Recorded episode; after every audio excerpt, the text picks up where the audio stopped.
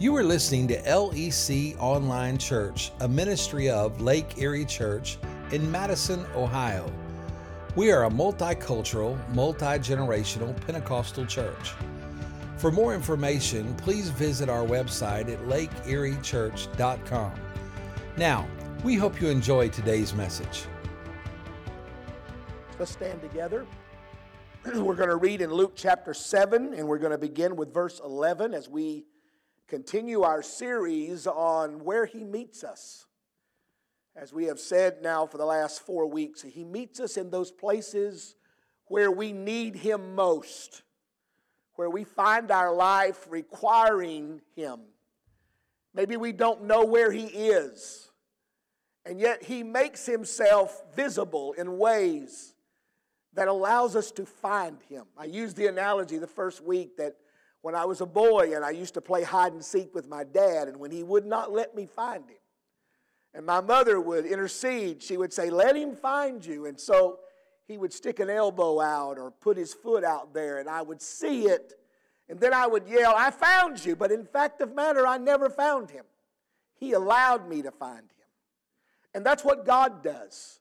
If he didn't want to be found, you would never find him. But he chooses to make himself visible in ways that allow you to find Him in those times when He knows that you need Him the most.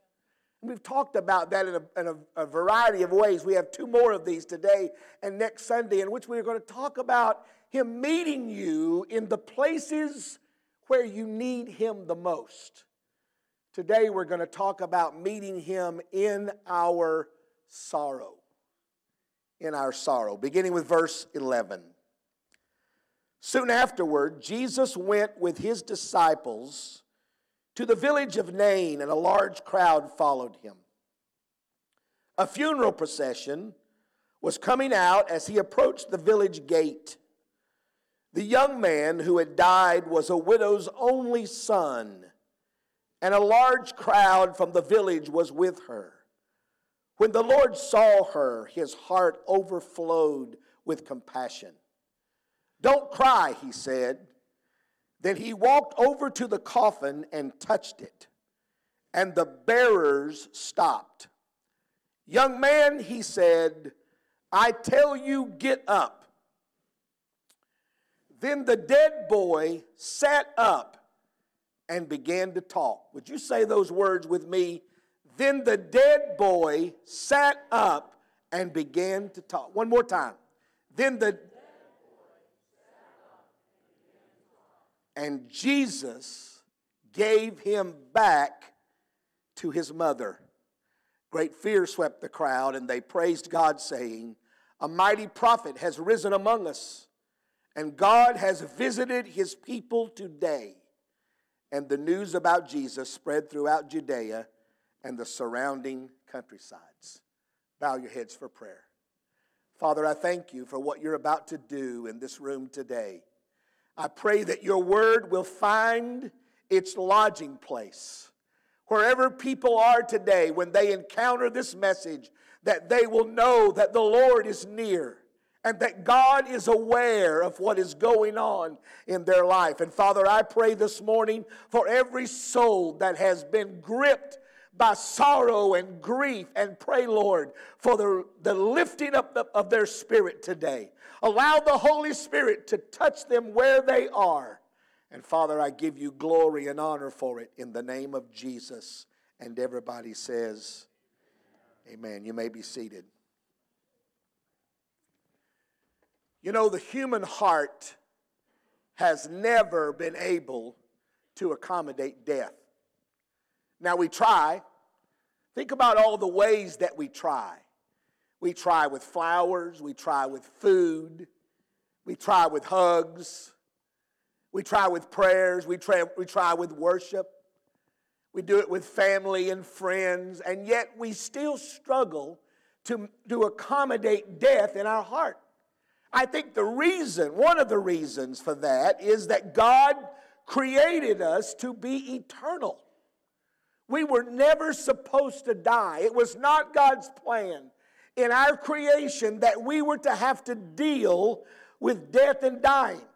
Ross Pomeroy says that human beings are the only species fully aware of the inevitability of death.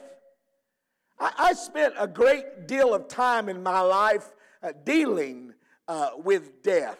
Uh, in my own personal life, I've, I've dealt with death, the death of personal family members and close friends. I, I've dealt with the death of people that I ministered with, and, and I've done a lot. And I, I don't know even to this day that I fully understand what it means to manage the emotions of somebody that you love or someone that you care about uh, uh, passing away. You know, you know I, I think about the fact that if somebody that I love dies quickly, so say someone that I love is killed in a tragic accident, a car accident, or some catastrophe that takes them out quickly, then you have this feeling that you're cheated, that you never had the chance to say goodbye. You didn't get closure to be able to say the things that you might have wanted to say. But on the other hand, if the loved one has lived and lingered and maybe suffered a great deal, you wonder why God allows people to suffer like that. I mean, if He's not going to heal them, why not just go ahead and take them on to glory? And it's because our hearts are so conflicted about death and dealing uh, with death. I was looking the other day trying to understand a little more about this, and there's a woman who's done a tremendous amount of study uh, in the psychology of hum- the human dimension of dealing with death. And she lists five reasons why death scares us. Five reasons why death scares us. Number one, we're scared of death because we're afraid of, be, uh, afraid of extinction. We're afraid of the idea that we, we're done, we'll be gone, and it's over. That this life, all that we've ever known, is over. We're afraid of death because of the anticipated suffering of dying, the pain, the disability of, of injury that leads to death. We're afraid uh, of what that might involve. We're also afraid of leaving our loved ones and friends behind. The idea that we will not live any longer with people that we love and care about causes us to be afraid of death. She goes on to say, We're afraid of leaving things unfinished. Things that we wanted to accomplish, things that we wanted to do, things that we hope to do in our lifetime. She said, finally, we're afraid that we are not leaving any legacy. In other words, we're afraid that we won't be remembered. We're afraid that people won't remember that we lived or, or existed on the earth. And so, for that reason, death is a struggle for us. And the Bible says that death is an enemy. It said that Jesus, the last enemy to be conquered, was death because we struggle so much with that point. Here, here's the point that we should be focused on, and that is the fact that because of Calvary, because Jesus went to Calvary, he took the sting of death away. Meaning that death no longer could be held over our heads as a bondage or slavery, but in fact, death simply became a passageway from this world to the world that God has prepared for each and every one of us. The power of sin to bring death has been broken at Calvary because sin brought death into the world, but Calvary broke the power of sin, the chains of sin, and therefore, as believers, we do not have to be afraid of, of death. Now, throughout this series of messages, we have used the metaphor of an intersection. We've talked about Jesus meeting us at the intersections of our life. When we get to a place where we desperately need Him, He's already there. He's in that place. Well, this is another one of those stories, but it's a little nuanced from some of the other stories. Because I don't know, I don't know that you can say that Jesus went looking for this woman. In some of the other stories that we talked about, you had this sense that Jesus was looking for the person that needed him. But in this case, this woman doesn't necessarily know she's going to meet Jesus, nor do I have a sense that Jesus was looking for this woman. Because here's the way the story goes Jesus is walking through the city of Nain on his way either to Galilee or to Jerusalem. Now, when you look at the geography of the Bible times, it's not likely that Jesus would have been going through Nain as a regular passageway from either place. You would not necessarily go through Nain to get to wherever you're going. So there might have been some intentionality.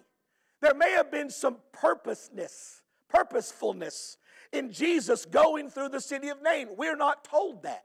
It, we might assume it it fits well. And maybe it's important for us to understand that if we are in trouble, that He intentionally finds us in the places of our trouble. We can all thank God for that. That he intentionally finds us and looks for us. He's like the woman in John 4 at the well of Sychar. The Bible said he had need to go through Samaria because he knew there was somebody there who needed him. And it's important for you and I to know that the Lord knows where we are and He knows what we're going through and He understands the circumstances that we're facing and He comes to us because He knows that. I want you to look at this story today a little differently than we might frame other stories like it because I think there's something here that is very, very powerful. If you have your Bible still open, let's go back and look at it verse by verse to be able to follow. Look at verse 12. Verse 12 tells us that the young man who had died was a widow's only son, and a large crowd from the village was with her. Now, the key word there is young son. Luke tells us that the boy that has passed away is a young person.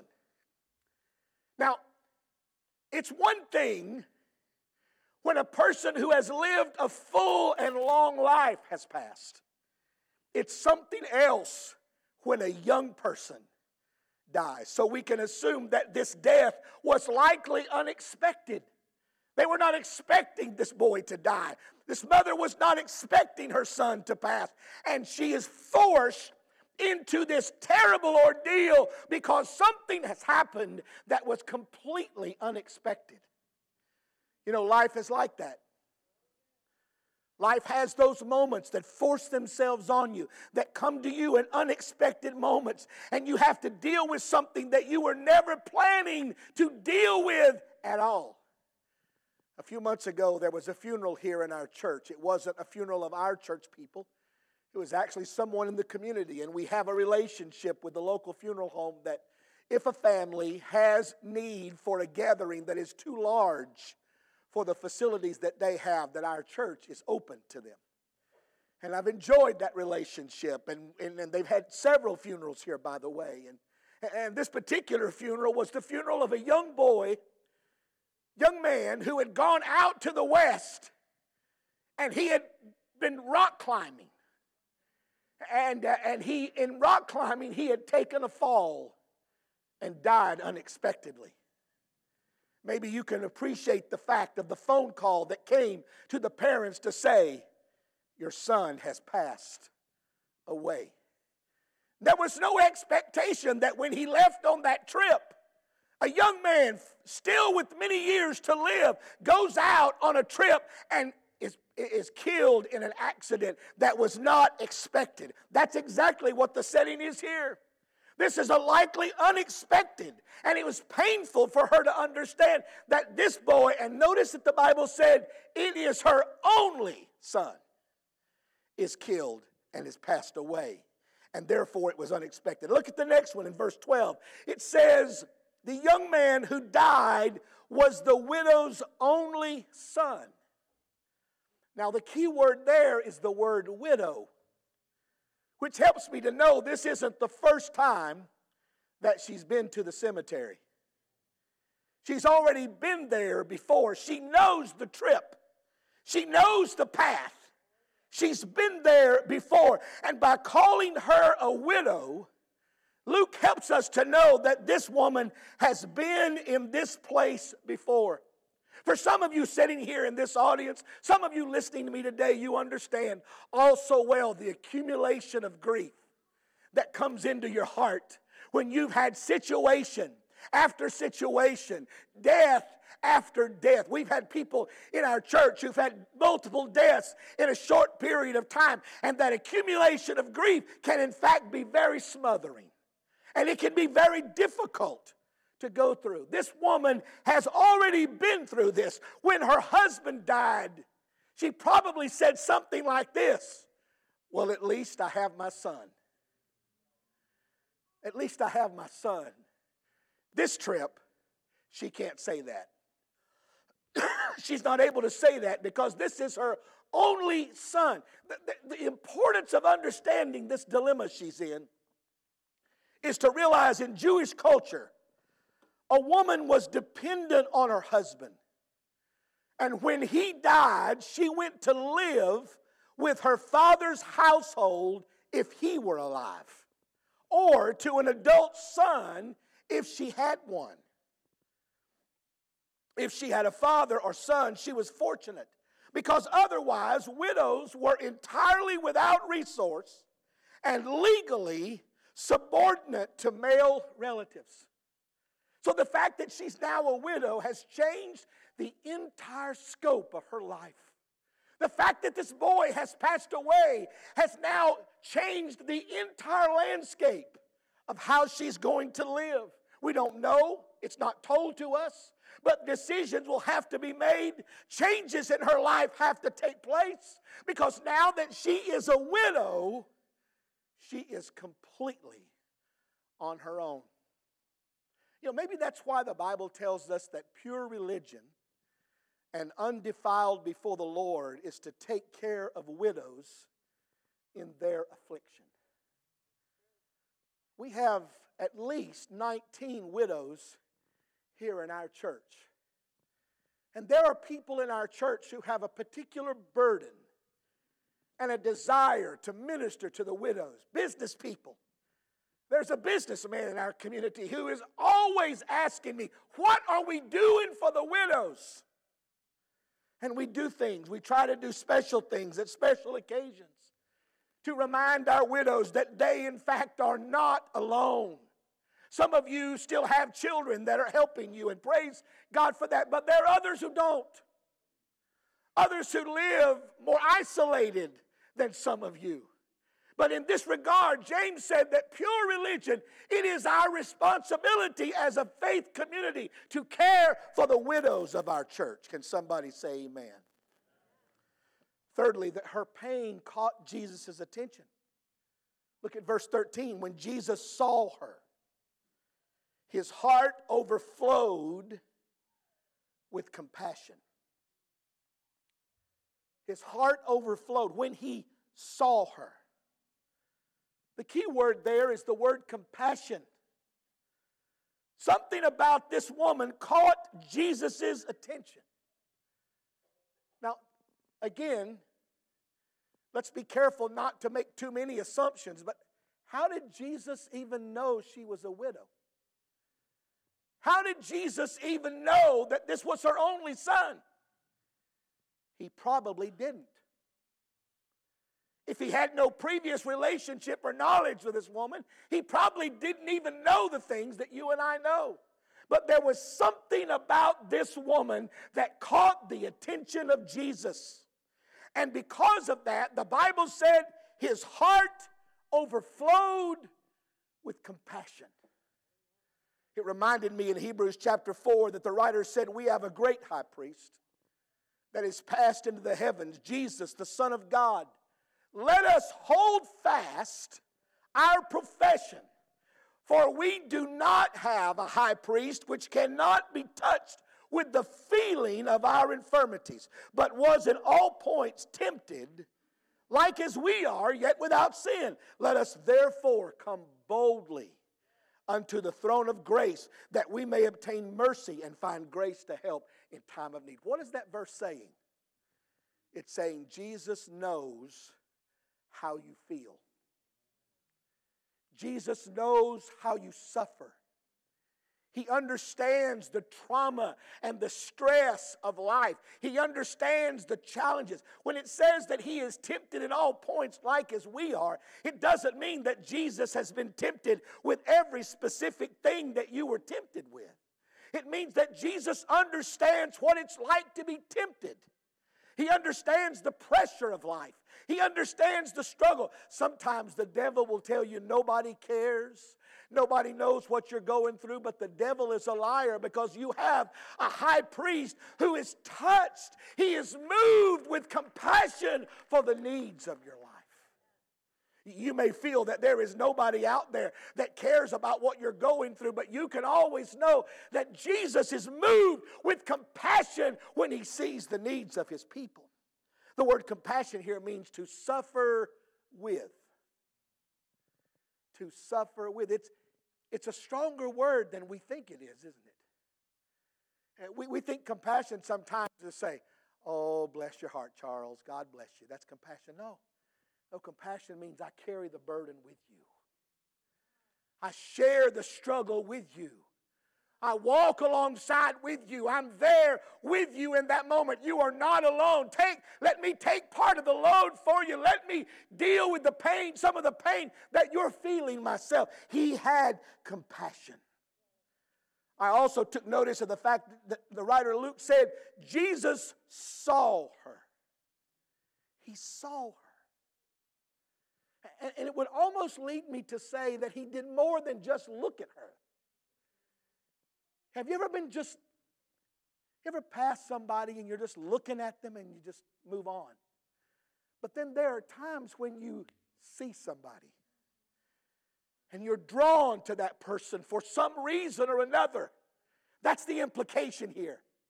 That Jesus saw her, not just visually, but he saw her. He saw where she was. He understood on some level the load that she was carrying. He saw her. You see, I, I don't want to. I don't want anybody to misunderstand. I'm more than willing to pray with any person who needs prayer. And sometimes you say, I just need my pastor to pray for me. I'm there for that. I'm there for that. But can I just tell you, you don't need me to pray for you as much as you need Jesus to see you. Because when He sees you, when He sees you in the condition that you're in, when He takes notice of what's going on in your life, that's when help comes. There's no power in me. There's no power in who I am, but there is power in the one who sees you and knows where you are. But there's more. He said that when he saw her, he was moved with compassion.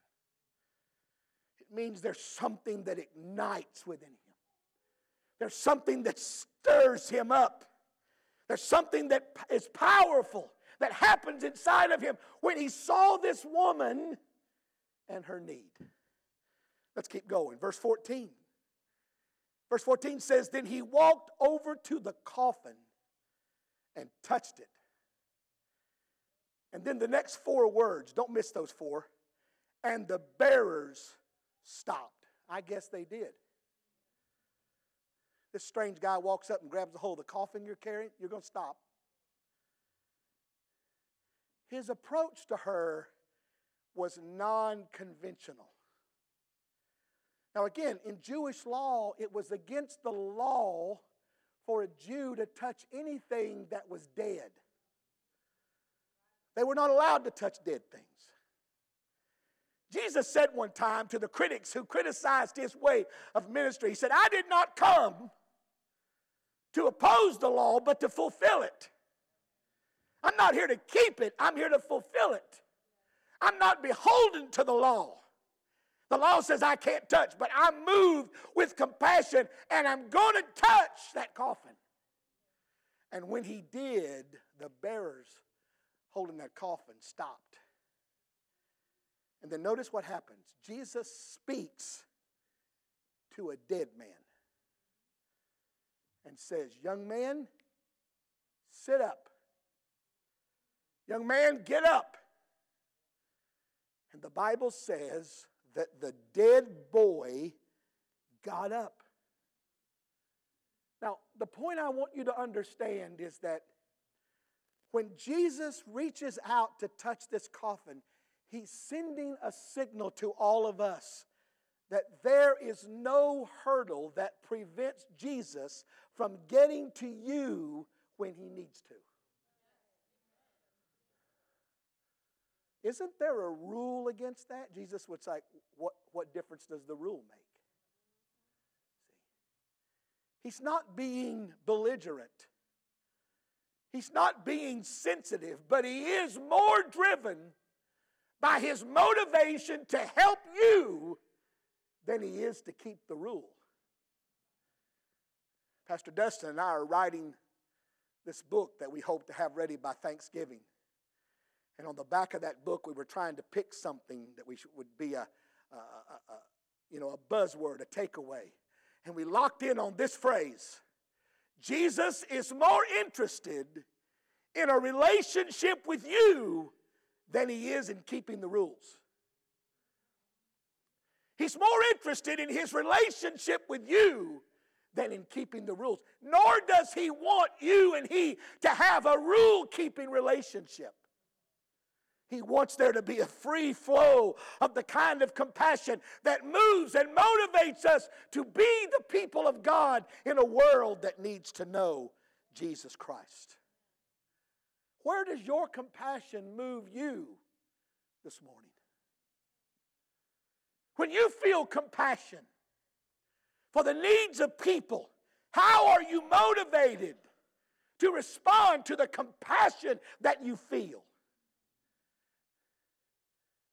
I've been sick all week. I've, you know what I did? I went to the doctor and they talked me into a flu shot. And guess what? I got the flu.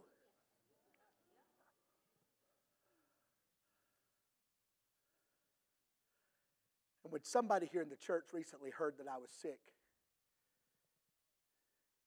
they reached out and said, "Hey," and they brought they brought some stuff to the house food and blessings and flowers. Now, flowers are not that much for me. I'm pretty sure those flowers were not for me. But the, they were the expression of compassion.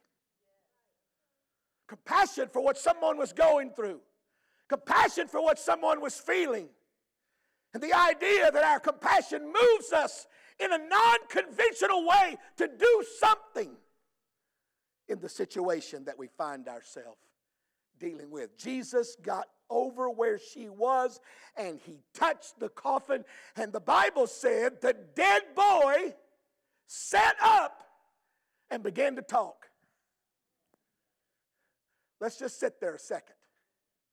The dead boy sat up and began to talk. You ever been to a funeral like that?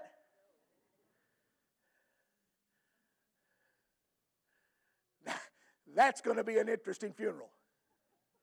Went to a funeral today, preacher walked up, touched the coffin, the dead boy got up, started talking. When Jesus touched that coffin and said to that boy, little boy, young boy, sit up, the boy that was dead heard the voice of his creator and he sat up and started talking. Wonder what he said. Mama, what am I doing in this box?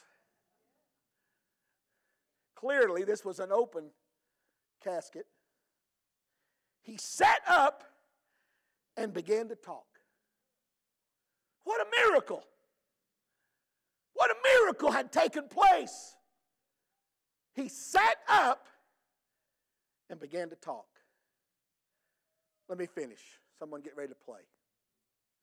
Only three times in the ministry of Jesus, just three times, did Jesus ever encounter a dead person and raise them up. Just three times. There were three. The first one is found in the book of John, chapter 5, when Jesus said to his friend Lazarus, Lazarus, come forth. And the Bible said the man that was bound came forth. And Jesus said, Cut him loose and let him go. In Mark chapter 5, we've already talked about Jairus' little girl. Jesus walked into the room where this little girl was and said, Little girl, I say to you, get up. And the Bible said the little girl woke up. And Jesus said, Feed her and give her something to eat. And then here in Luke 7, Jesus said to this boy, Young man, I say to you, get up. Then the dead boy sat up and began to talk.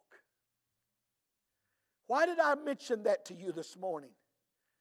Because I want somebody in this room to understand this morning that we serve a God who still does amazing things.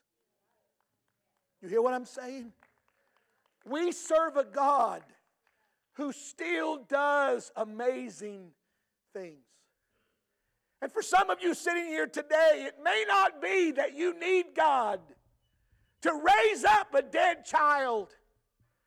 Some of you need God to raise up and resurrect your dreams, your desires, your passion, your love for God, your love for others. You need God to restore what the enemy has taken away. We believe in a God who still does amazing things. If we do, then this God can take things that are dead and bring them back to life again. Somebody say amen. And if we do, this God can take things that are broken and make them new again. If we believe in a God who still does amazing things, if we do believe that, this God can find things that are lost and restore them. And then Luke concludes this story, Steve Atkinson, Erickson, Steve Erickson. He, he finishes this story with my favorite words in the story. Then Jesus gave the boy back to his mother. Jesus gave the boy back to his mother. Sometimes when I'm reading the Bible, I ask myself this question Who is the focal point of this story? Like in Luke chapter 15, when Jesus told the story about the prodigal son, the story's not about the son, even though everybody thinks it's about the son. It's even called the parable of the prodigal son. No, it's not. It's the story about the father who would do anything to get his son back. That's what that story's about. This story's not actually about the boy being raised from the dead, even though that is such a dramatic miracle. This is a story about a mother who got her son back. Hmm. A mother who got her son back. Maybe you're a father or a mother sitting here today and you need your children back. Maybe you've lost a relationship that you need to get back. That's what this story's about. It's about a God who meets us in the, in the places when we need Him the most. When we've done everything we know to do, and we've said everything we know to say, and we've tried everything that we can, and we still can't get it back. That's when he sees us and is motivated to say, I'm giving you back what was lost. Now, before we pray, just would you just listen to what I'm saying here for a moment? She got up that morning, dressed herself in what she felt was the appropriate attire for a funeral. She probably stopped several times and wept. She thought about how her life was now changed. She may have wondered, where am I going to move to? How am I going to pay my bills? What am I going to be able to do? She passed by his room on the way out the door. And she thought about how life would never be the way that it had been before. And she wept again. She put on a smile. She moved out among her family. They hugged her. They loved on her. They spoke words of encouragement. Then it was time to go. They start making their way to the cemetery, but she doesn't remember much about that trip. Maybe her head is down, but her mind is filled, and there's so many things going on because she doesn't know what she's going to do. She doesn't know how she's going to live tomorrow. She's got more questions than answers. And all of a sudden,